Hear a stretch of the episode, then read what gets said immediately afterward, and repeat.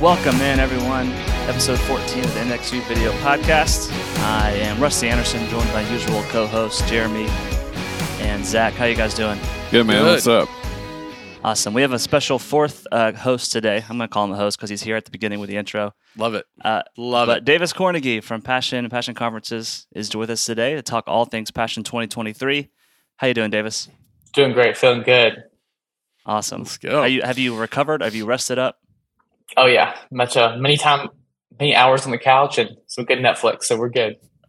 Awesome. Oh, okay. Net. What's your uh, Netflix binge right now? Um, pressure cooker. It's like a cook-off show, but it's interesting. So Okay. Huh. I love a good like- cooking show. I'm gonna have to look that up. I do too. That's great. Awesome. Well, I'd That's like great. to address the elephant in the room real quick before we get too deep into this. Uh, I'm just gonna go ahead and say it. How about them dogs? How about them dogs? Did you I'd like notice to I got a red shirt two- on? I know. I noticed it already. You both are wearing red and black. It's ri- it's the most ridiculous thing in the world. You can't escape it. It's going to be pretty insufferable for a while. Yeah. Just, just you just got to get ready for it. Yeah. The good news is we're going to be better next year. So, I mean, geez. Okay. All right. All right. So Passion Sorry. 2023. I, Sorry, I think we sorry, should get sorry started. Davis. You have to deal with our like ridiculous college football stuff. So, yeah, anyway. So this is pretty fresh. We're we're recording this. I'm going to out us out, out ourselves here on January 13th. I have no idea when this is going to air. Um, so I guess we finished conference about eight days ago. Um, so yeah, that's why I was kind of alluding to have you rested up. It took it took a few days to recover for sure. There are long days and um, kind of crazy to do a three three day show in an arena with I don't know how many bands do we have seven bands something like that yeah, um, tons of speakers. It's basically a festival that happens nonstop for three days. Um, but Davis had an integral role in Passion 2023 this year. Um, stepped up to the to the plate. Uh, it's kind of late in the game also to kind of lead some of the production stuff. And so um, I think what's interesting about you, Davis, is that even though you are the, I guess you're the LD, right, lighting designer at, um, and you do a lot of set designs at Passion City Church. Um, but for conference, you're the LD but you also had a hand in all the advanced work for graphics machines and pro presenters and so we talked about video routing. So you're not just thinking about how to light stuff you're also thinking about how do we make this entire production uh, work together from all aspects uh, getting SMPTE to all the places getting audio routed to all the places. So to, i guess how, how was that process for you this year? Was it a little different than years past? Um, just talk a little bit about that advanced side for you this year yeah. I think um, this year was definitely more of a challenge getting out of just doing lighting and you're you know coordinating which servers do we pick how do we want to make the content because that informs what servers we get working with different content creators and just the, also the project management side of that process and working with some art directors and things like that it was um, it was a big broadening of perspective and it was a really fun challenge and like it, i love putting in the work to go and do it and it was uh, i loved it actually so it's awesome oh Can- cool Can I ask, ask a question as a guy that's been around Passion for a while, but really actually doesn't know conference? Uh, like, how long or how far in advance does planning happen? Like, when when does the conference journey for like we just had 2022? So, like, when when does things start getting put together? When does the creative things start happening? Like, what does that look like? we started chatting in around April with um, Taylor, uh, Ian, myself, and Nathan Taylor, just around what do we want Passion to look like this year? What steps do we want to take to make it look different? Um, and just figure out like what what are those like gears that we want to hit. Um, and then we sort of worked up a creative brief. And once we had that creative brief, like, hey, here's some things we here's how we can shake it up. Um, we took that to uh, Louie and Shelley and the um, Passion Conference leadership team and sort of um, fielded that out if they were feeling those same kind of things. So that really began around April, and then we were fleshing things out all through the summer and landed on a production design around um, like August. So So, what were some of those values that in that creative brief that you feel like, like, give the audience, like, people who don't understand how to plan in the way you guys do it, like, what what are some things or takeaways that be like, oh, that's what they mean by creative brief, or you know, something like that. I think a lot of it has to do with what do we want the attendee to experience. So Mm. um, a lot of times, Passion traditionally has had like a stage in the middle of the room, and the speakers come on, the bands are in the middle, and um, worship leaders all facing out, and we just um, sort of sat down and said, "Hey, what are some ways we want to um, change the way an attendee would experience passion? How do we want to take them on a visual journey throughout the arena? They're not looking at the same." You know, little set of the room for two days, but they're looking at different sections. They're visually going somewhere different. How do we change um, texture was a big part of this year. We had a concrete finished stage. Traditionally, most stages are black. And so we said, hey, instead of it being a dark hole in the middle of the room, how do we provide the stage being another canvas? Just those little bitty things that change the way an attendee would experience passion was really what that brief was about. That's awesome. That's great. That's cool. I think it's also it's interesting. Probably a lot of people would say, "Wait a minute, Louie and Shelley, the pastors of the church, are they care?" And I, um, I think that's one of the awesome things about about Louie and Shelley is they are super creative in their own right. Um, oftentimes, I'm they're the most creative person in the room. and, the best. Yeah, and they speak into those kind of things and they care about it a lot. So it's it's it's a great partnership. Hundred percent. What um so I guess visual uh, talk us through kind of what that stage was. So Nathan Paul Taylor, right, is, was the designer of the of the show. Um, he does an ama- he does amazing stuff all over the world. Um, he's done Passion, I guess, the last I don't know, since 2017. Yeah, yeah. So without being able to show people pictures, do your best. Uh, so I will say this: we had a lot of meetings leading up to the event uh, with different team leads and door holders, and um, and just the entire camera team was on a call one time. And I'll, I'll go ahead and admit personally, the staging was very difficult for me to capture, just the way that it was um, designed. There's a lot of different stages, which was felt really incredible to the attendee in the room. It was a big challenge for me.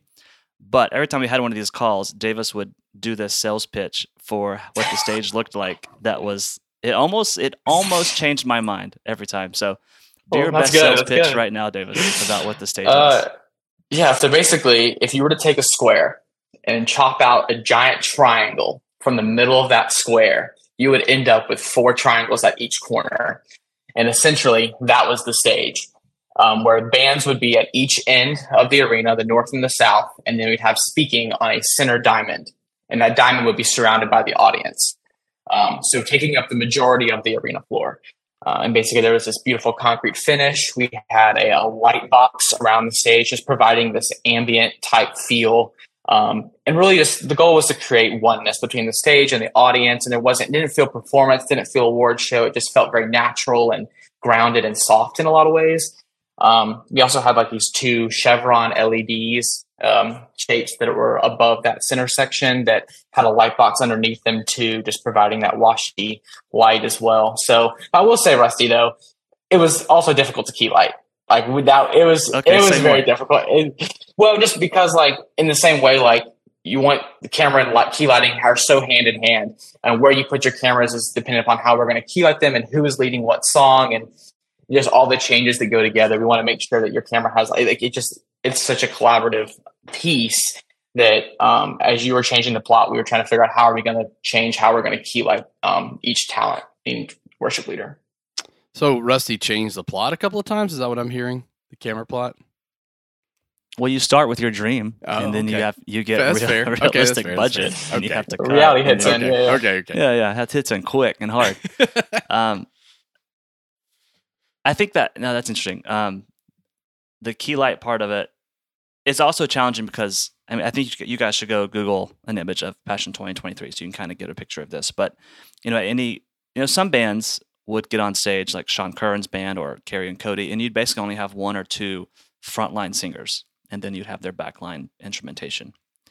But then some other bands, mainly like Passion Band, you would have anywhere from I don't know six to ten frontline singers, and and one of the changes from Dallas to Atlanta, in Dallas we only put we only occupied one stage at a time, north or south.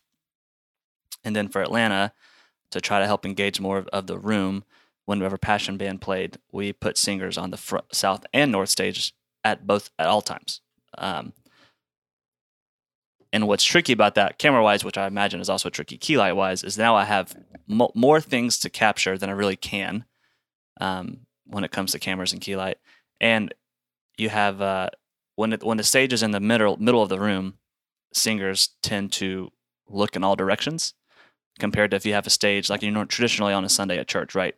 Behind the singers is just a wall or an LED wall or, or instruments. There's no crowd back there. When you go into an arena and you put the stage in the middle of the floor, you have crowd 360 degrees around the singer, and so there's a lot of um, I, which I, I, am not a singer, but I understand when you're up there, you want to sing to different parts of the room, so you end up spinning around a lot. And uh, I felt like most of the time for me on the multi-view, I'm just trying to find is, is do I see anyone's eyes? just anyone's eyes, I'll take that camera. Um, what was that like for you, key light wise? How how did you adapt? How did you have to, you know, tackle that challenge? Oh gosh, I mean, it for the talks, it was pretty grounding. So like mm-hmm. they were in the middle of that diamond. We split them from four sides. Like it was super. It made sense. Um, and but addition to what you're saying is like having ten people on the stage. We only had twelve key light fixtures. We were also having to prepare for a speaker to come up immediately out of that, and so you're moving all these follow spots to the next thing. And it's like, how do you have enough available to pick up the next element that's happening, whether it be worship or a speaker? So it became really challenging.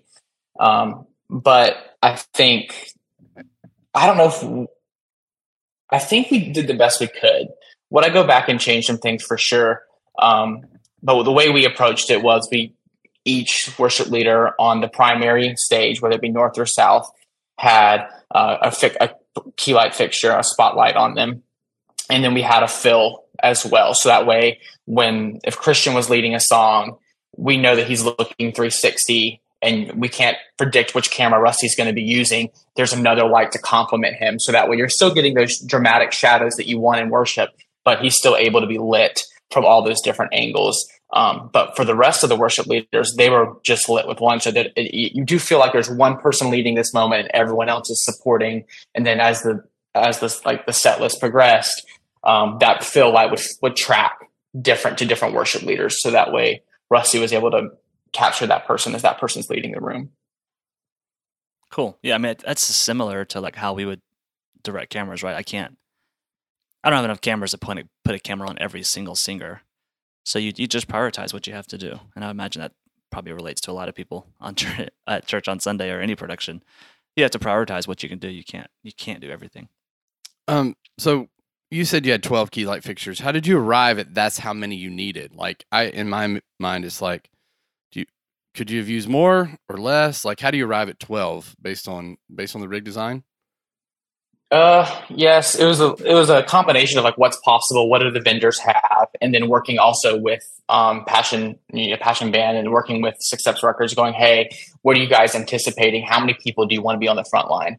And then we can go back and go, hey, Passion will have the most. So then we can go back and track, okay, so if we need this amount for them, there's also going to be speaking and hosting. Let's make sure we have some sort of A B rotation so that we were able to capture both. And it's just sort of anticipating what the programming of the event is going to be and making our best guess and then having contingencies when those best guesses don't work out.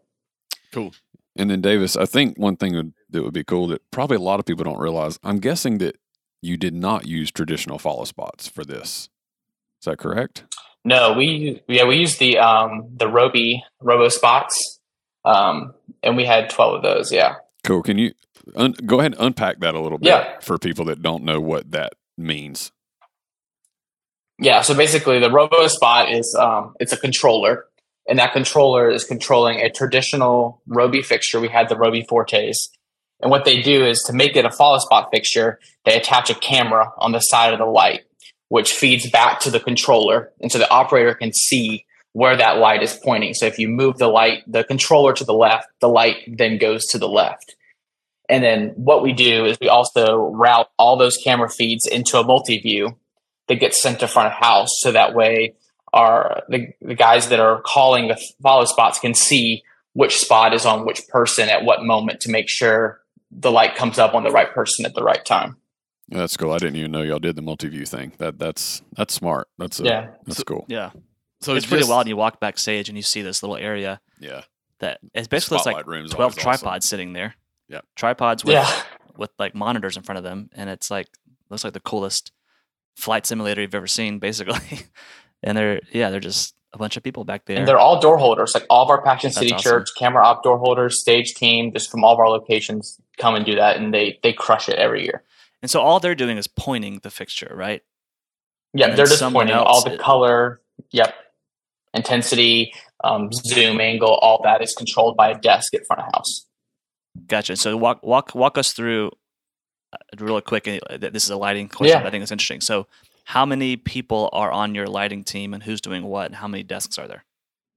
So there's uh, two desks. So we have um, basically myself, which I'm controlling the primary rig, and I'm also controlling D3. So that's getting us through all the programming, um, rig control, um, music, hosting, all those kind of things. That desk is getting us through all of that visually. Then we also have another desk that Taylor Green is running, and he's doing all the follow spot intensities, color, iris, zoom based upon the stage that we're on, north, center, or south. And then we have someone else named Jacob who is making sure and calling the follow spots, going, hey, coming up next is Brad. He's going to be on the center stage, 157. Go ahead and get a position on the stairwell while worship is still happening. So he's tracking the multi view, making sure that 1, 5, and 7 are moving over to the center stage. So Taylor Green is living in the moment, making sure who's lit up right with the primary key light. Jacob's working on what's next. And it's just sort of this A, B back and forth as we move through the conference. That's cool. That's cool. It's a lot to Yeah. manage. That's crazy. A lot of spreadsheets. I bet. All right. So I'm not sure where to go next. Let's let's um. Let's stay in the room. You- Talk about the how, how Well, do you you mentioned media servers. yeah. Let's get there. But what what are the media servers hitting? Like, there's an LED wall, right? So what? Do you know? What, do you remember what the kind of product that was? It was the uh, it's a five mil Seiko product. So Okay. Cool. Yeah. I had people asking me on Instagram what it was. Like, I, I don't Some- know, guys. I just so- like cameras at things. And remember, some people will be five mil. That's like they're used to hearing like 2.5, 3 point something. But five mil is large, but you don't And this does not mean five million dollars. right, right.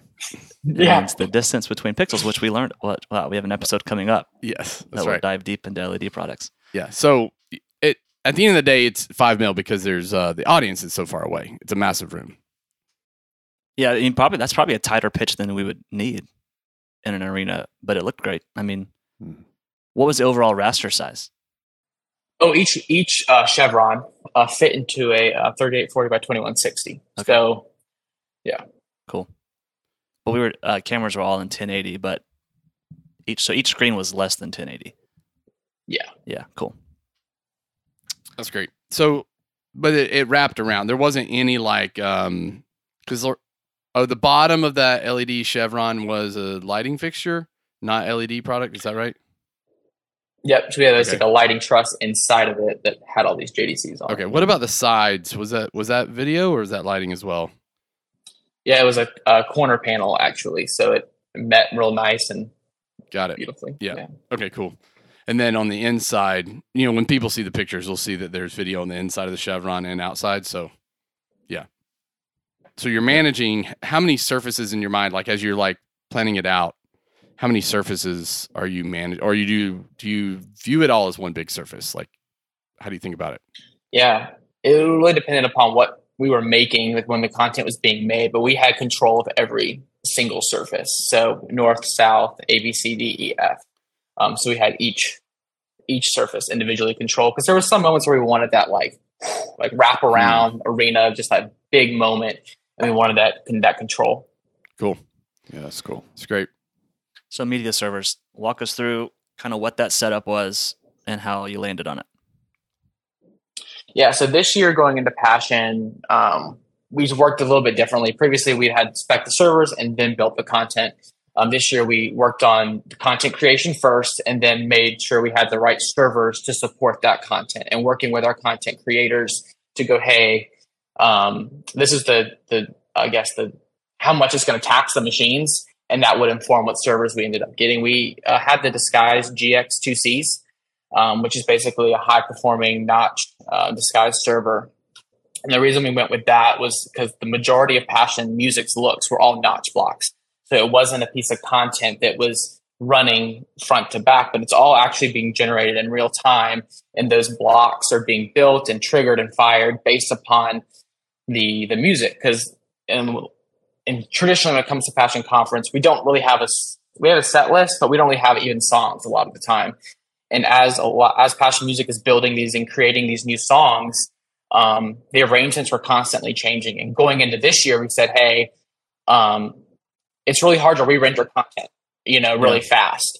So let's find a way to generate this content in real time. And Emil Freeman um, did a lot of the art direction with a company in Nashville, Core, and they built this kind of scene play on these notch blocks that we used um, for most of Passion Music. Okay, so I've I'm. got a lot to unpack here. What is? Let's start. Yeah, what is? yeah. A, what is a notch block? Well, Like, before don't before know- you do that, Okay, I- sorry. so, so I think I want to. go That's You fine. said that you. Uh, we're going to get there, but Okay. first you said that this year you wanted to look at. You wanted to figure out what content do we want to do, and then how do we get the servers that can handle it. First off, why did you decide to go that route? Give us some history about what happened at Passion 2022. Yeah, Passion 2022 was We got to learn from our mistakes. In- That's okay. it was it was a, it was a difficult year. Yeah. You know, we we we didn't know we didn't know, and this year was an effort to learn from those mistakes. And basically, we had a lot of server drops last year where our our frames were just like the capacity of the server was just like bottoming out constantly. Every transition between songs, we had too many layers. So not only was it you know the content we have, but how it's programmed and the decisions that we made um, did not guarantee success. So we wanted to make really smart programming decisions coupled with really smart content decisions to help make sure the show was a success. Um, so we did a lot of pre-thought into how are we going to build this, how are we going to build the content, and then bringing the systems up underneath that to support that creative. So that you were able to do those conversations because you knew how the technology works, correct? Like I, I wouldn't be able to lead a conversation like that. Well, I, I'm I'm not super versed in disguise or content. It's it's just conversations and I guess learning from last year, being a s- more spectator, looking in on all of it, and then also going like, let me let's have conversations with peers and go, hey, like, what do you think about this? What do mm. you have? I guess, and it's piecemealing things together. I think leaning into the team aspect of everything is super beneficial because I mean, there's just so much to know, and there's so many little things. Like one little thing could trigger a domino effect that you don't know about. Mm. So, um, relying on people and teammates and peers and going, hey, like, what are your thoughts on this? I think has been super beneficial this year, and I think we saw the fruit of that. Cool. Definitely. And I love how you said. So then the, the the second thing I wanted to say was, you kind of knew.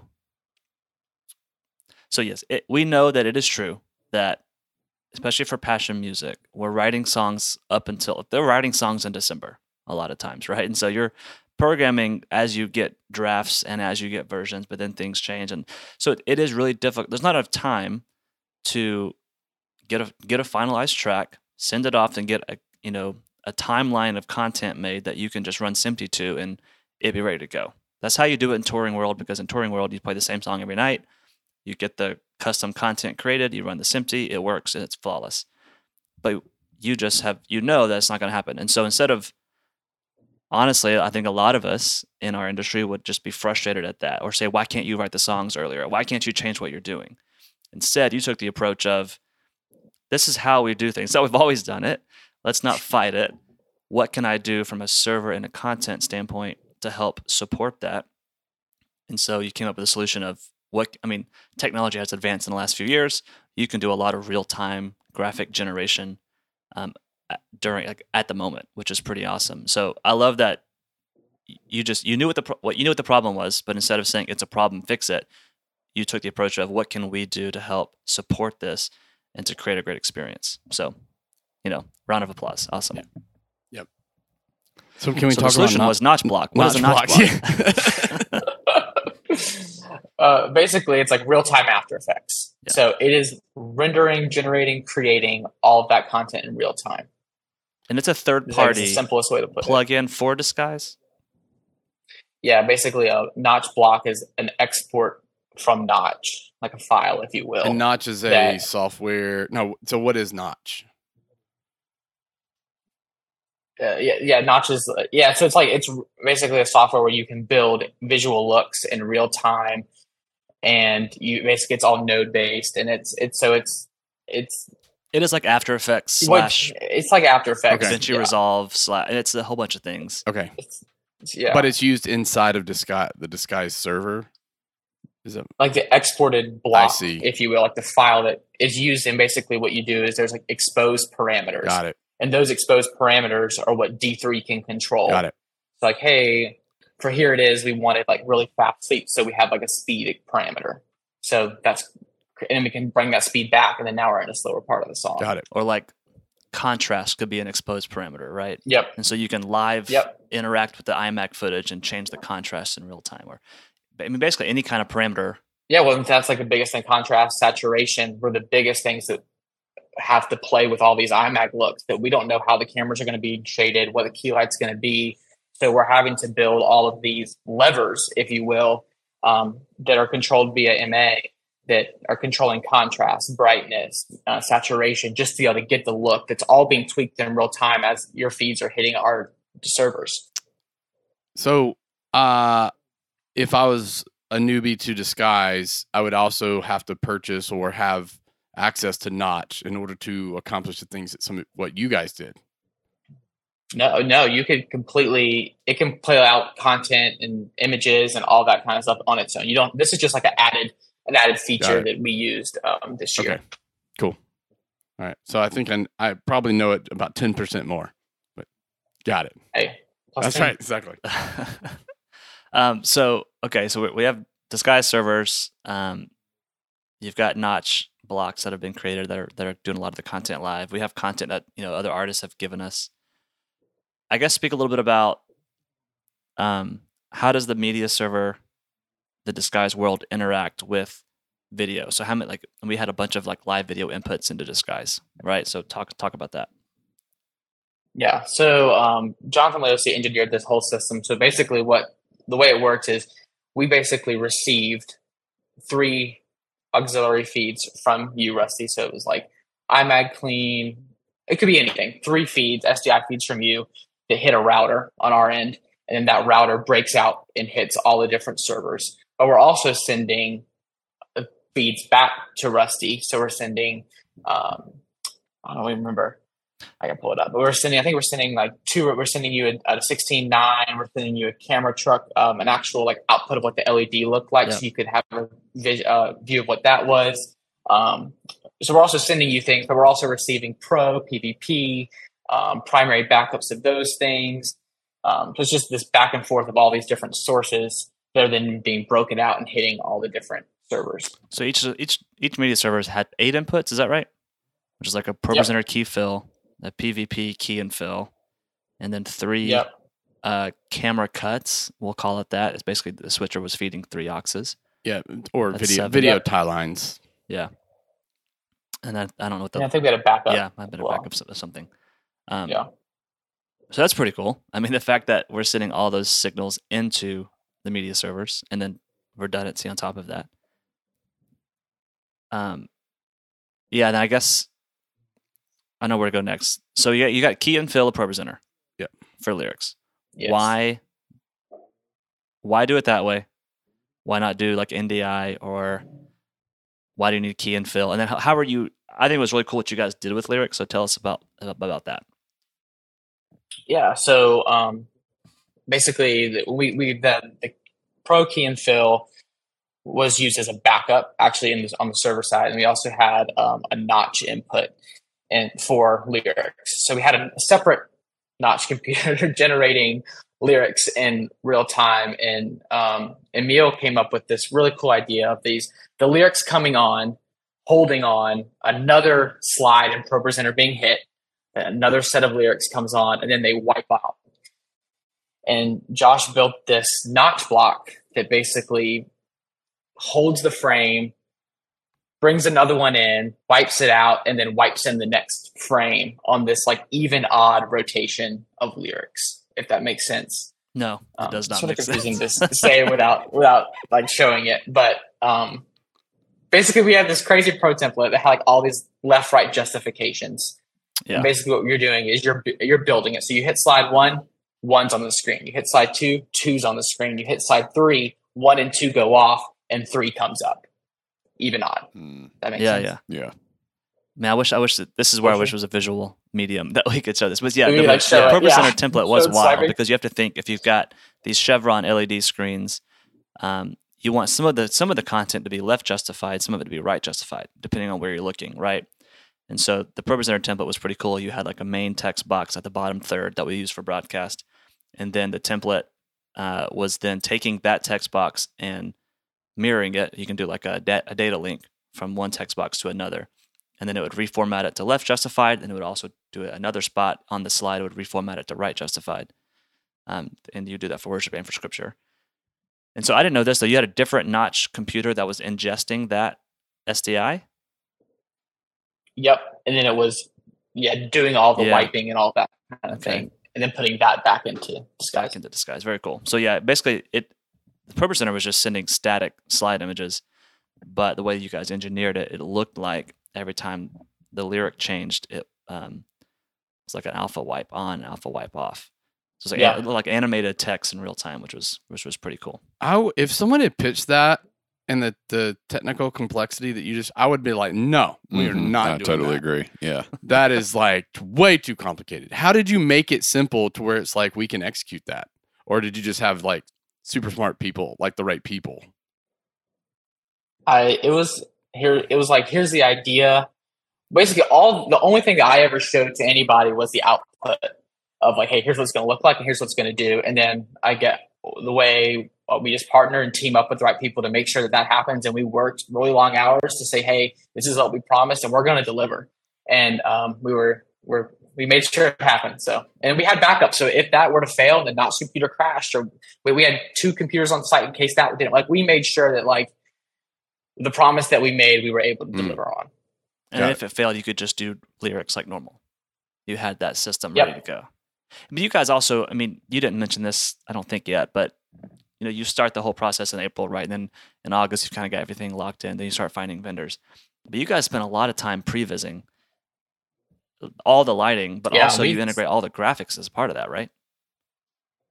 Yeah, so we're so uh, disguise and lighting are prevising at the same time, and then we're syncing up at the end of the day, going, "Hey, how is your how's this playing with this? Oh, that content sweeping here. We don't need a lighting sync. That's too much." Like we're we're uh, assessing all that at the same time.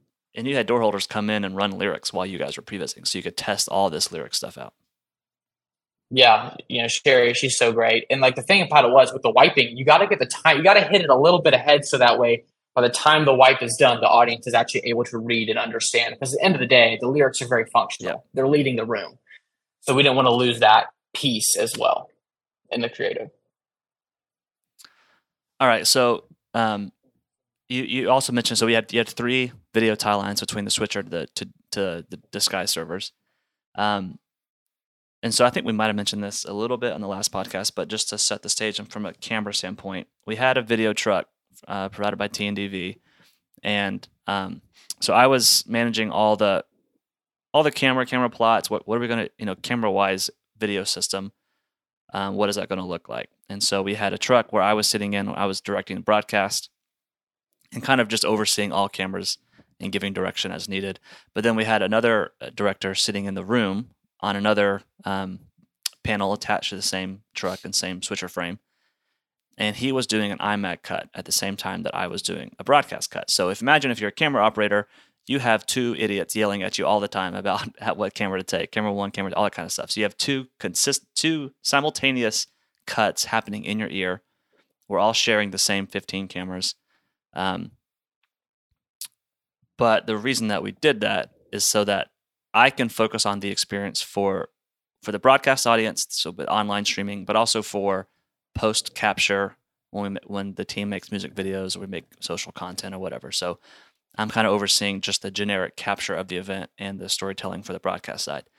I can't do that and also manage the IMAG in the room because the IMAG, as Davis can talk about here in a minute, looks basically looks different for every song.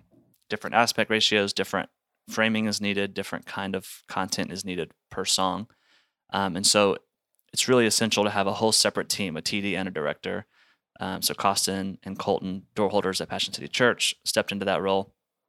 And they're at front of house with you. I think they're right beside you, actually, um, with their own switcher panel, their own multi-view, and they are cutting iMag, uh, cutting the iMag feeds plus two other auxes at the same time. So walk us through a little bit about how you wanted to integrate iMag into um, media servers and just kind of how that process worked out.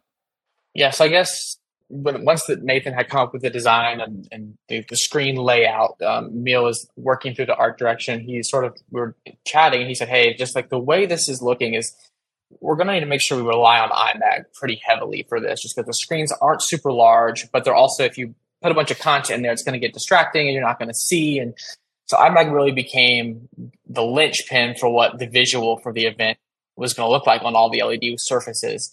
Um, and then when we were working through a lot of the actual content pieces, we wanted to take different cuts to highlight different things and to also use IMAG to provide texture, not only to what was happening in the room, but to just, it's a, it's a visual, it's, it's visually interesting.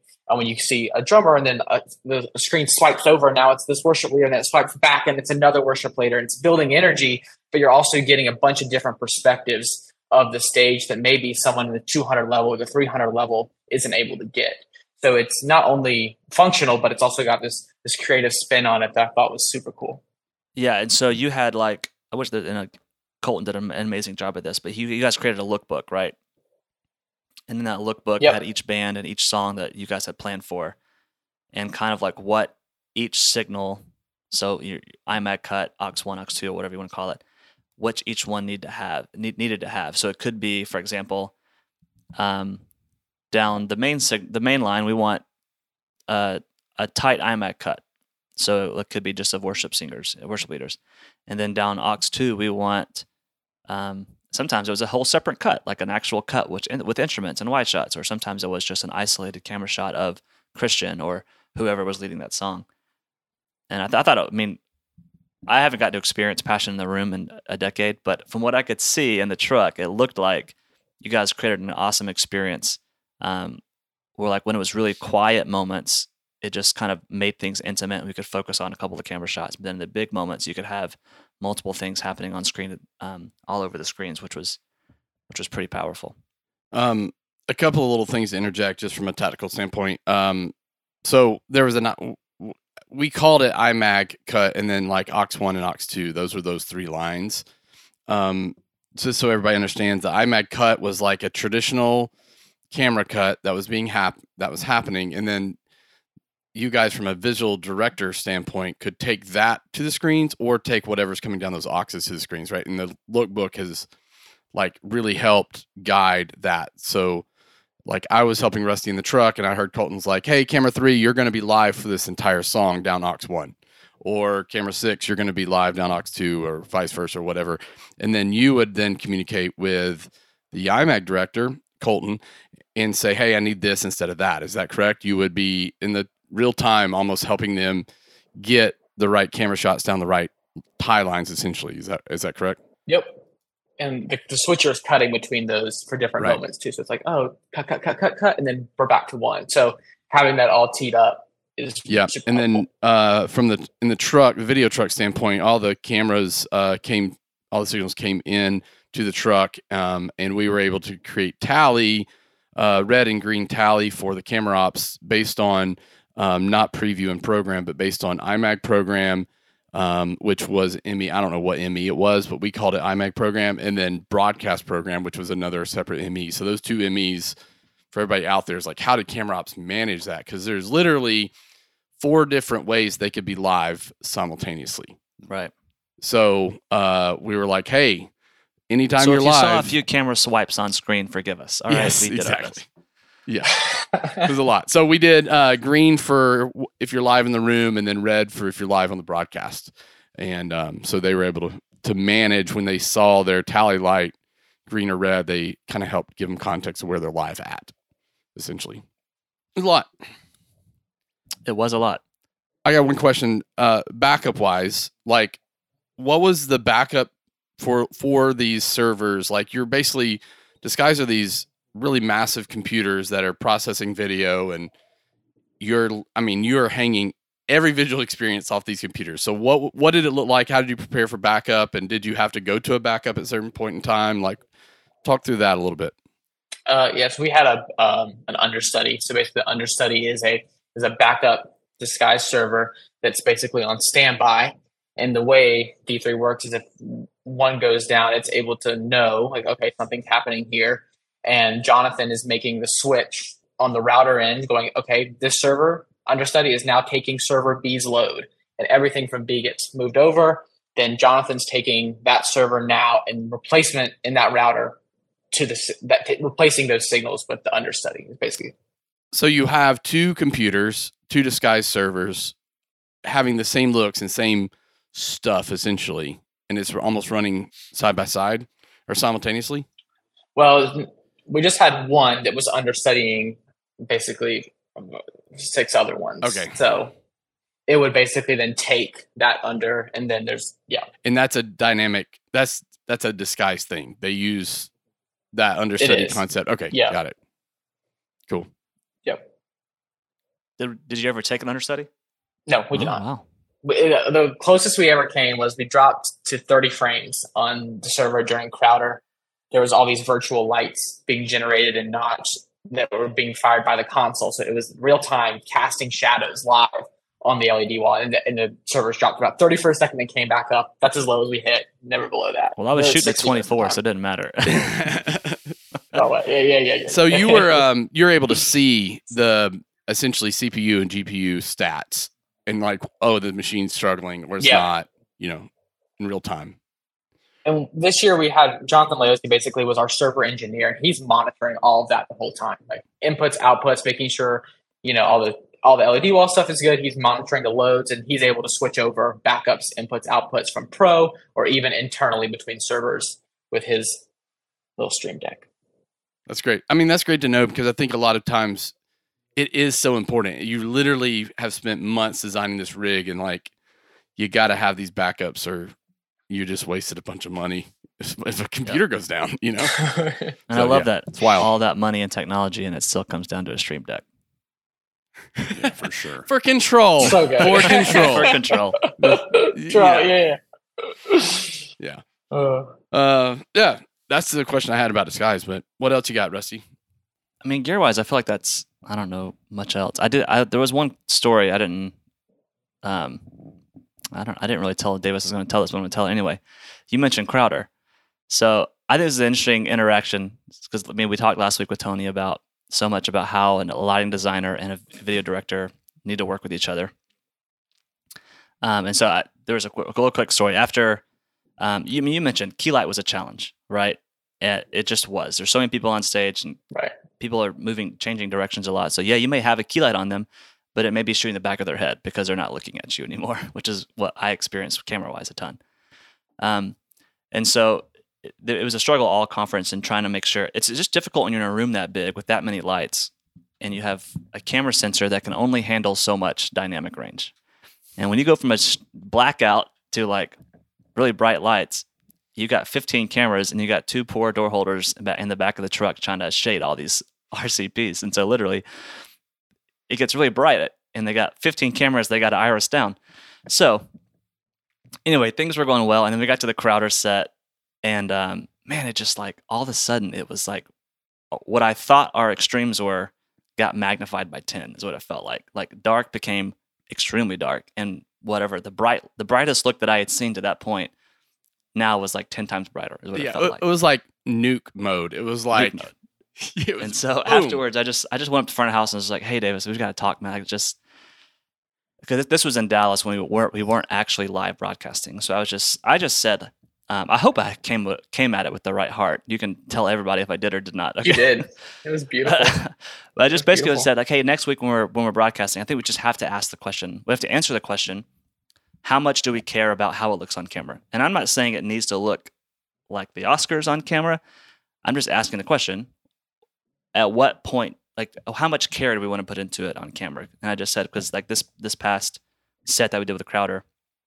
Um, everything just kept getting blown out like crazy, and there's a lot of haze in the room, and you have all this ambient light sources. It just looks like a big white orb um, in all the wide shots and stuff. And so, for me, from a video director, I'm trying to make the rig come to life for the viewer through the camera um, and make it shine well, make make it show well. And so, um, yeah, I just kind of raised the concern, like, you know, what what can we do, or do we want to change anything? And I will say, Davis was super amazing to, uh, in that moment. He first off, he just said, you, you basically said, man, you know, yeah, I was going a lot brighter than I had been for the previous sets.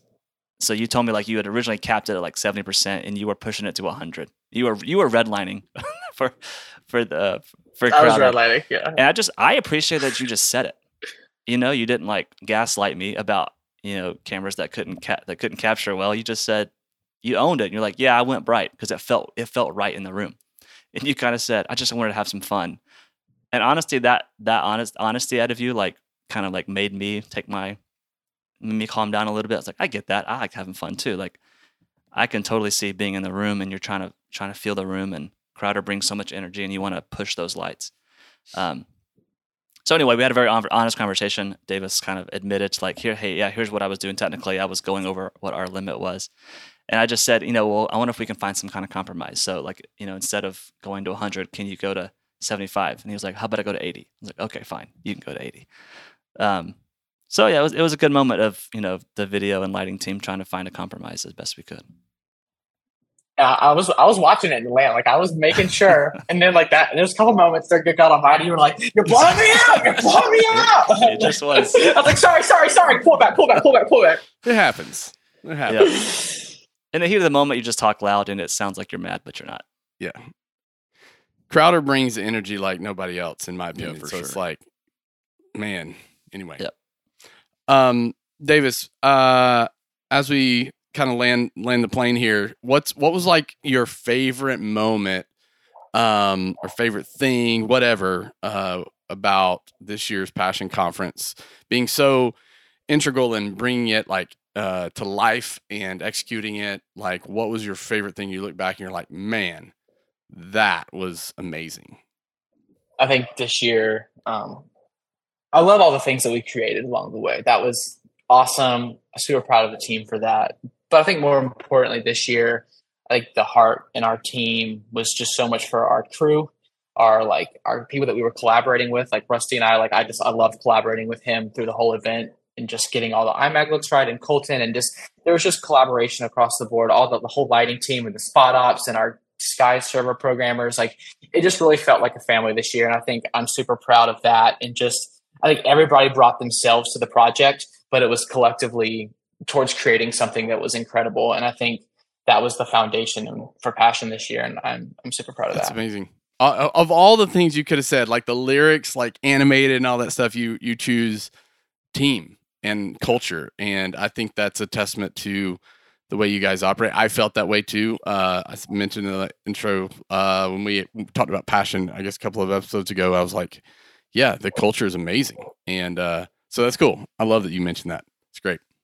Yeah, that's awesome. I will say that that has just happened. That's because it's that's how all the team leads wanted it to be that way.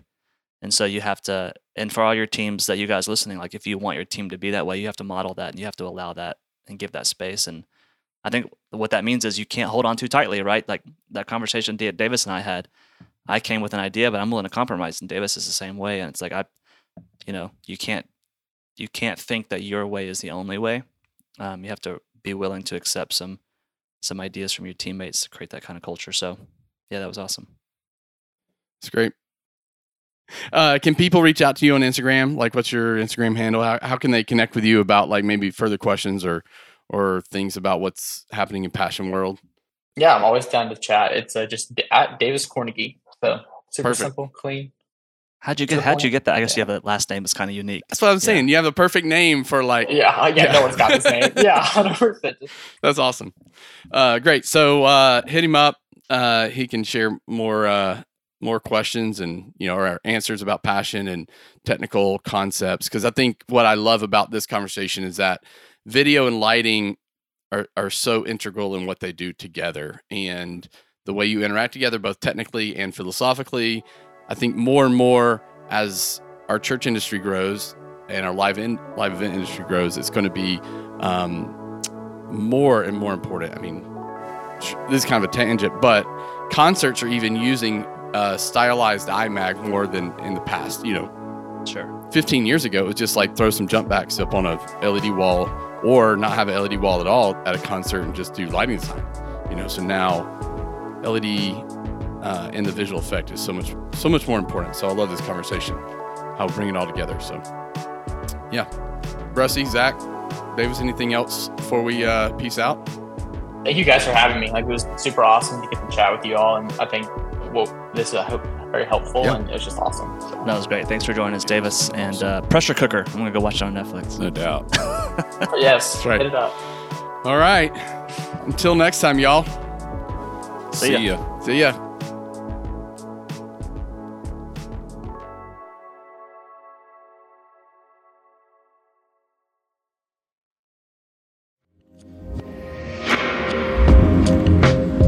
Seen or heard anything from MXU, you've probably gathered that we care deeply about helping you create healthy teams.